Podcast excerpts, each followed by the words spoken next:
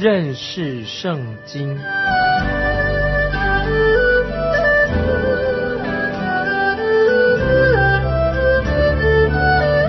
认识上帝的话，把上帝的话带到全世界。本节目是由认识圣经机构和环球广播电台联合制作，欢迎收听。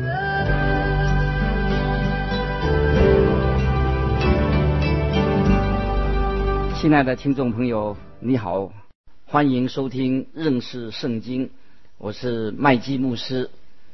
以色列民终于离开了他们住了好久的埃及地。神借着摩西带领他们经过了旷野，要到神所应许之地。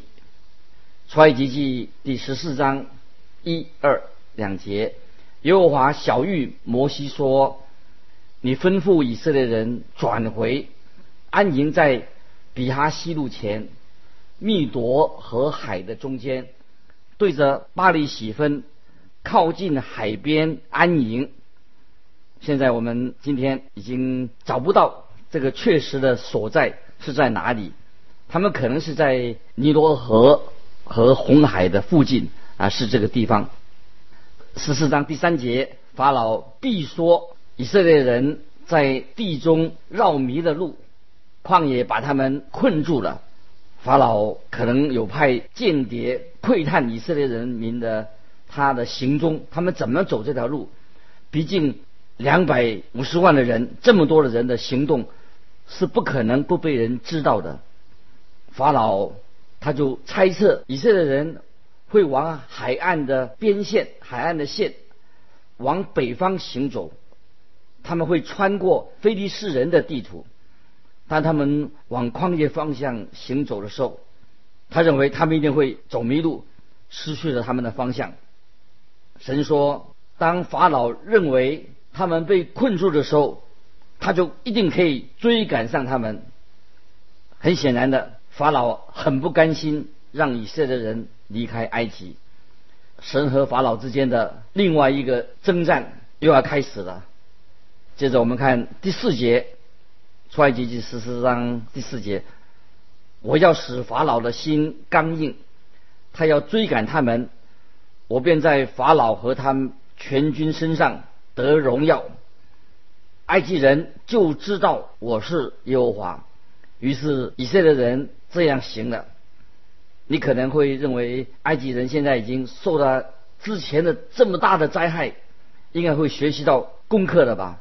可是神还有更大的灾难要临到他们的身上，让他们知道唯有只有耶和华才是真正的神。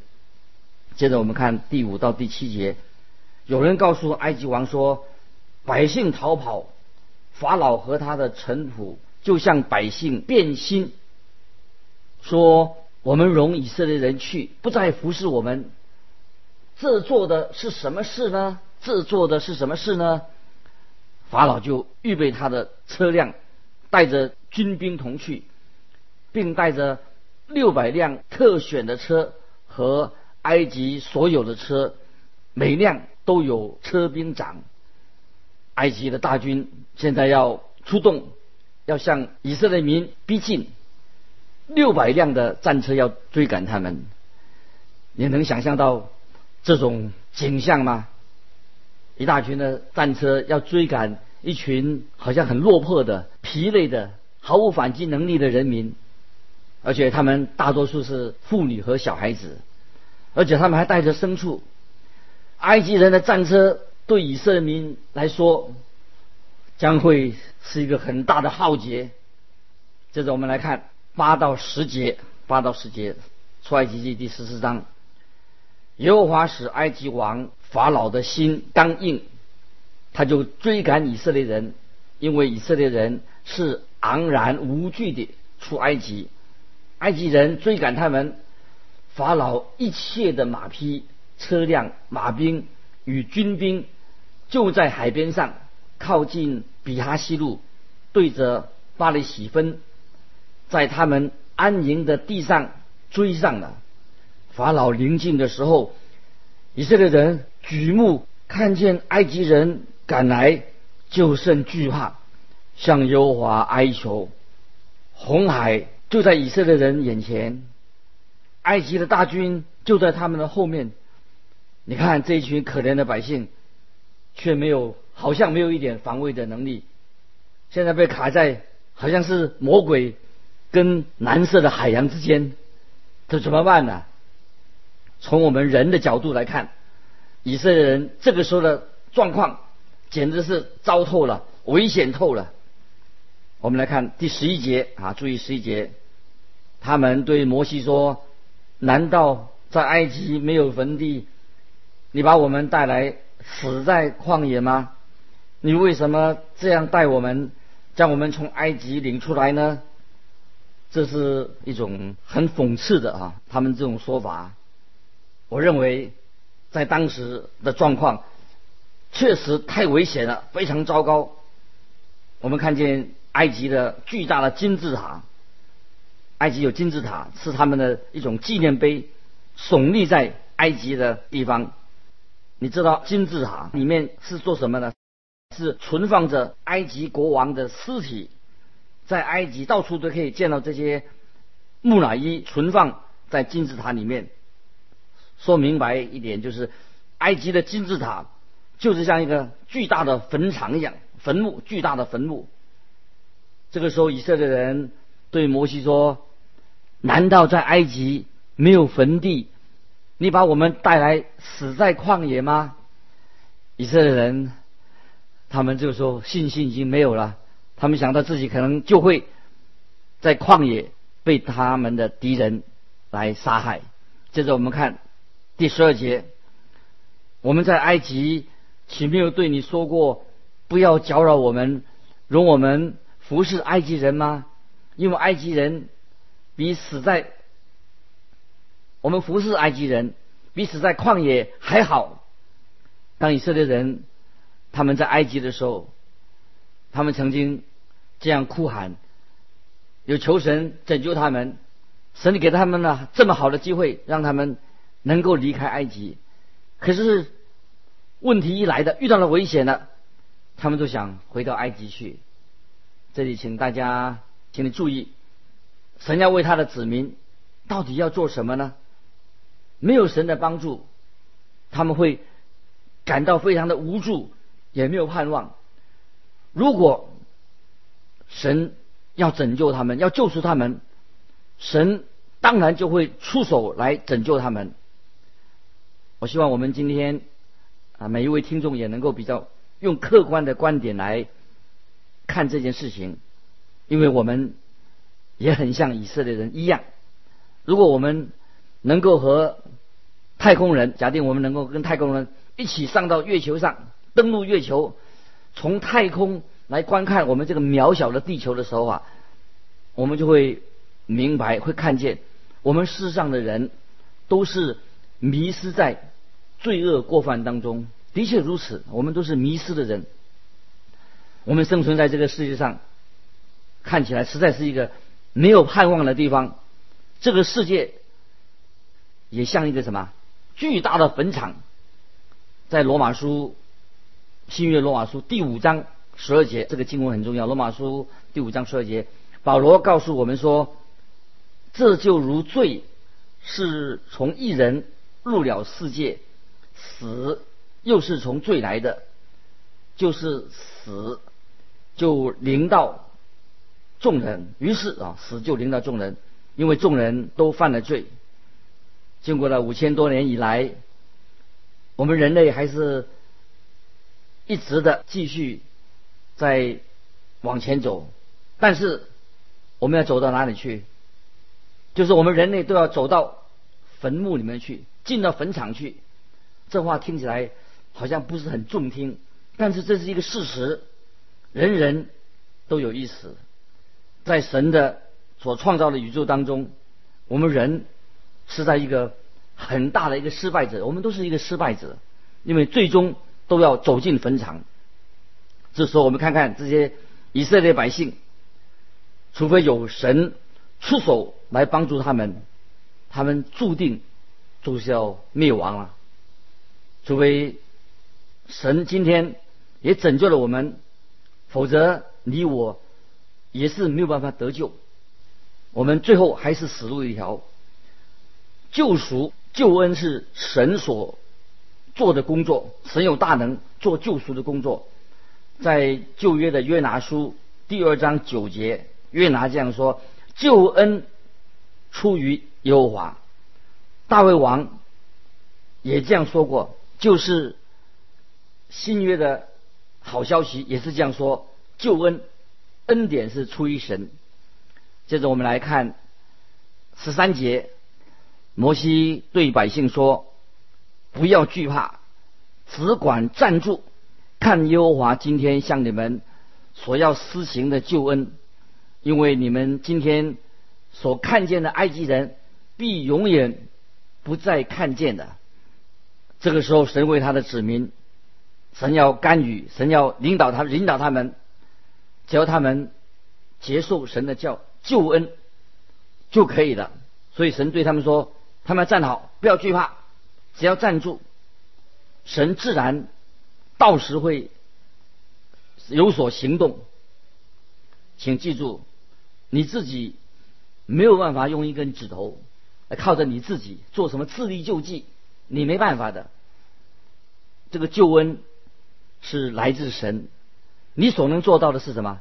唯有我们就是接受神要为你成就的事情。接着我们看第十四节：耶和华必为你们征战，你们只管静默，不要作声。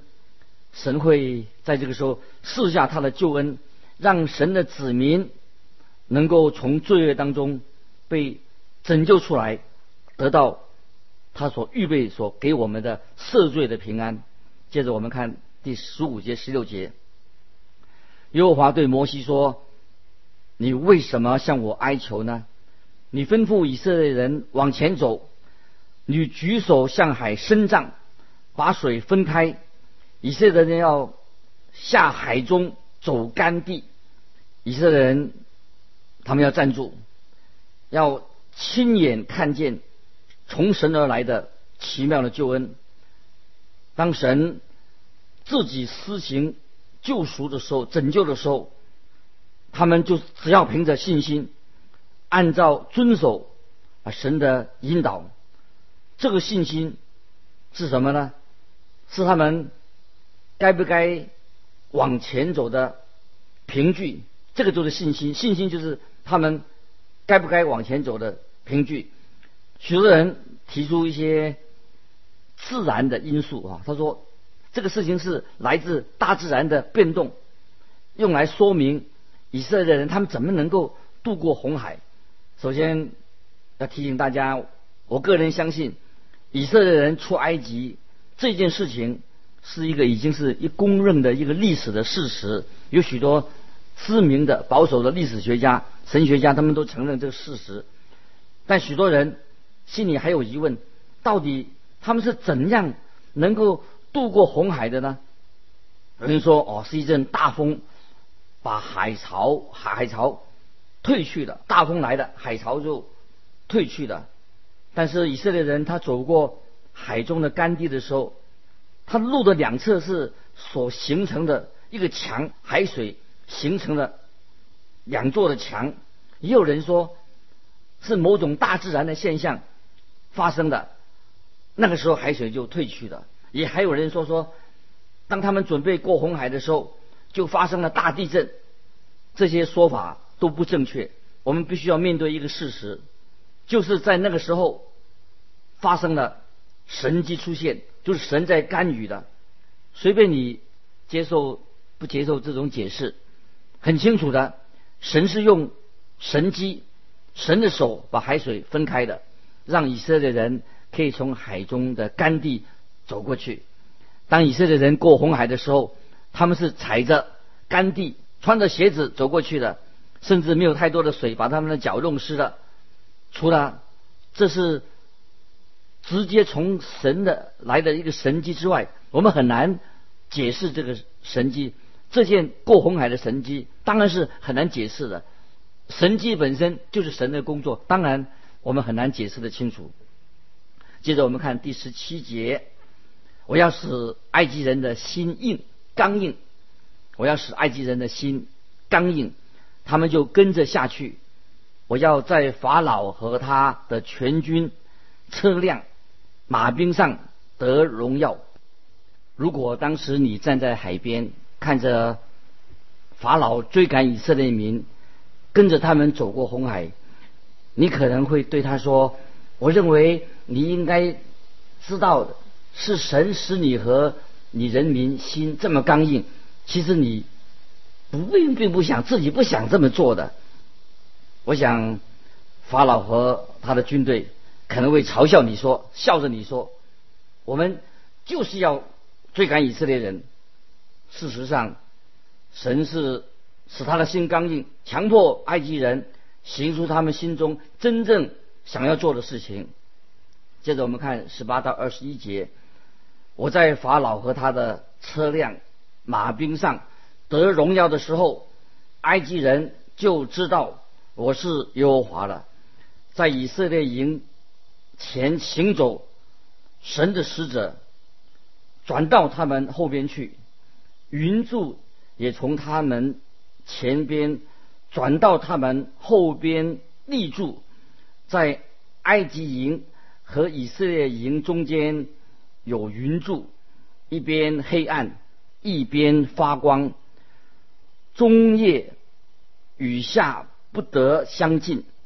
摩西向海伸杖，耶和华便用大东风使海水一夜退去，水便分开，海就成了干地。这段经文有好些事情值得我们注意。首先，在第十八节是提到埃及人，指那些埃及人，是指那些还留在埃及的地方的人，没有出来的埃及人。以色列人会安全的走过红海，而且走到对岸去。法老和他的追兵会淹死在红海里面。那么那些留在埃及本地的人，他就会明白，唯有以色列的神才是真神。在第十十九节啊，十九节提到神的使者，我相信这位使者他并不是天使。正是道成肉身之前的基督，道成肉身之前的耶稣基督，是神自己站在埃及人和以色列人中间。当一阵强大东风吹过来，海水就退去了。自然的风绝对不可能使海水左右两侧形成一个大墙，这是神的工作，神的神机。接着我们看二十二到二十五节，以色列人下海中走干地，水在他们左右做了墙垣。埃及人追赶他们，法老一切的马兵、车辆和马兵都跟着下到海中。到了晨更的时候，耶和华从云中、云火柱中向。埃及的军兵观看，使埃及的军兵混乱的，又使他们的车轮脱落，难以行走，以致埃及人说：“我们从以色列人面前逃跑吧！”因耶和华为他们攻击我们的神的计划，就是要拯救他自己的子民。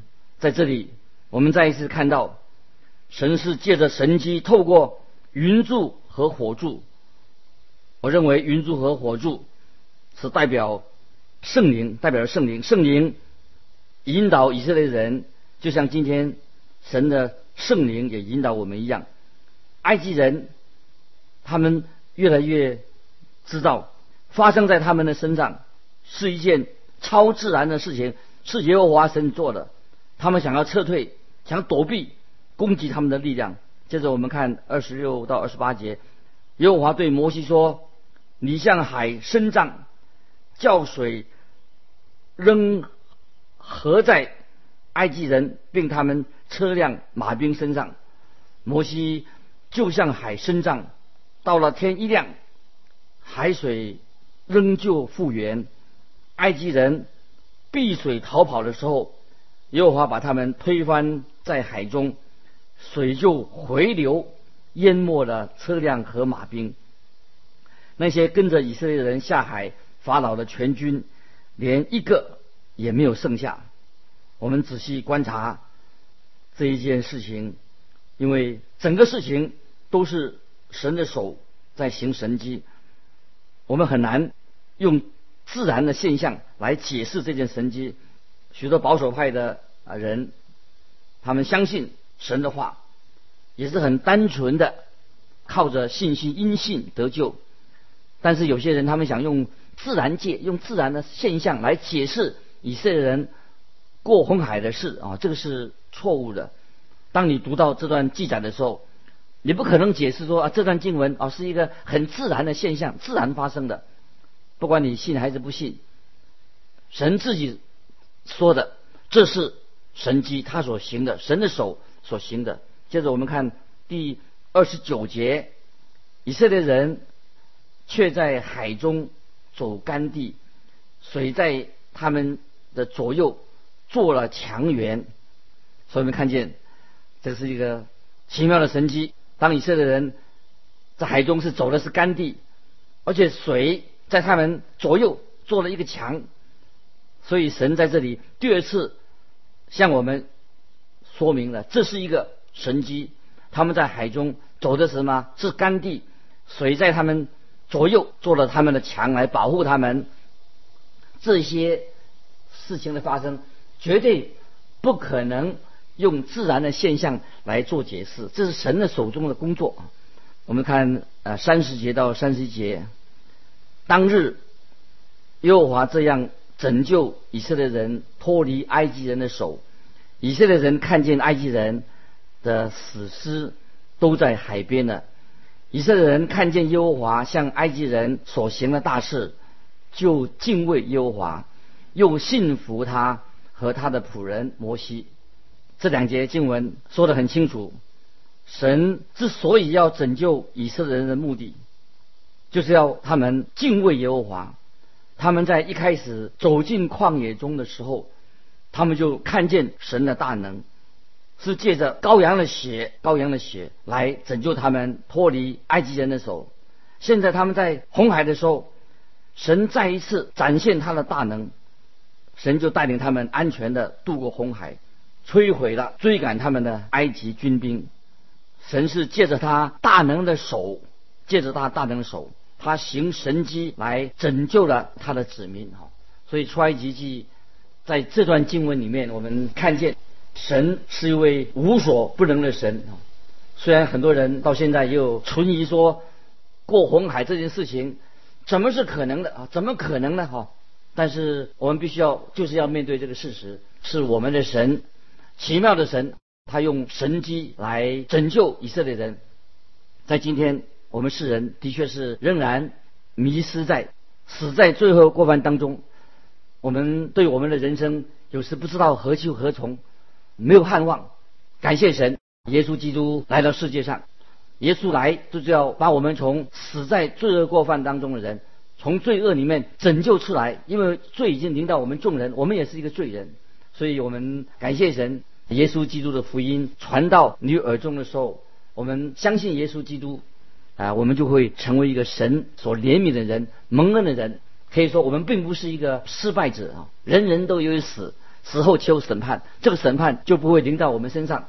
所以，我们不是基督徒，并不是在人类的当中是一个失败者。我们乃是得到神的恩典，因为救赎不是人的工作，乃是神的工作。这个就是圣经借着出埃及记对我们每一个信徒的一个安慰。看见神大能的手，他带领他的百姓过红海，摧毁了他的敌人。今天，神呢借着福音的大能，要拯救一切相信的。巴不得我们每一位听众朋友，就是你，不晓得你信耶稣多久了，但愿你能够越来越明白圣经，认识神，借着圣经对你说话，看见神所做的奇妙的工作在以色列人身上。今天神也透过这件事情来告诉我们，让我们认识我们所信靠的救主，他借着他的宝血，也洁净我们一切的过犯，让我们在耶稣基督里面成为一个新造的人。今天我们的得救，蒙恩得救，也是神奇妙的工作在你的身上。巴不得今天你我都能够成为一个有见证的人。当我们信了耶稣以后，我们的一生也在这位奇妙的神他在保守我们一生的日子，让我们为主发光，成为神的见证人。在这个不幸的时代里面，如果你有什么疑问要分享的，欢迎你来信寄到环球电台认识圣经麦基牧师收。愿神祝福你，我们下次再见。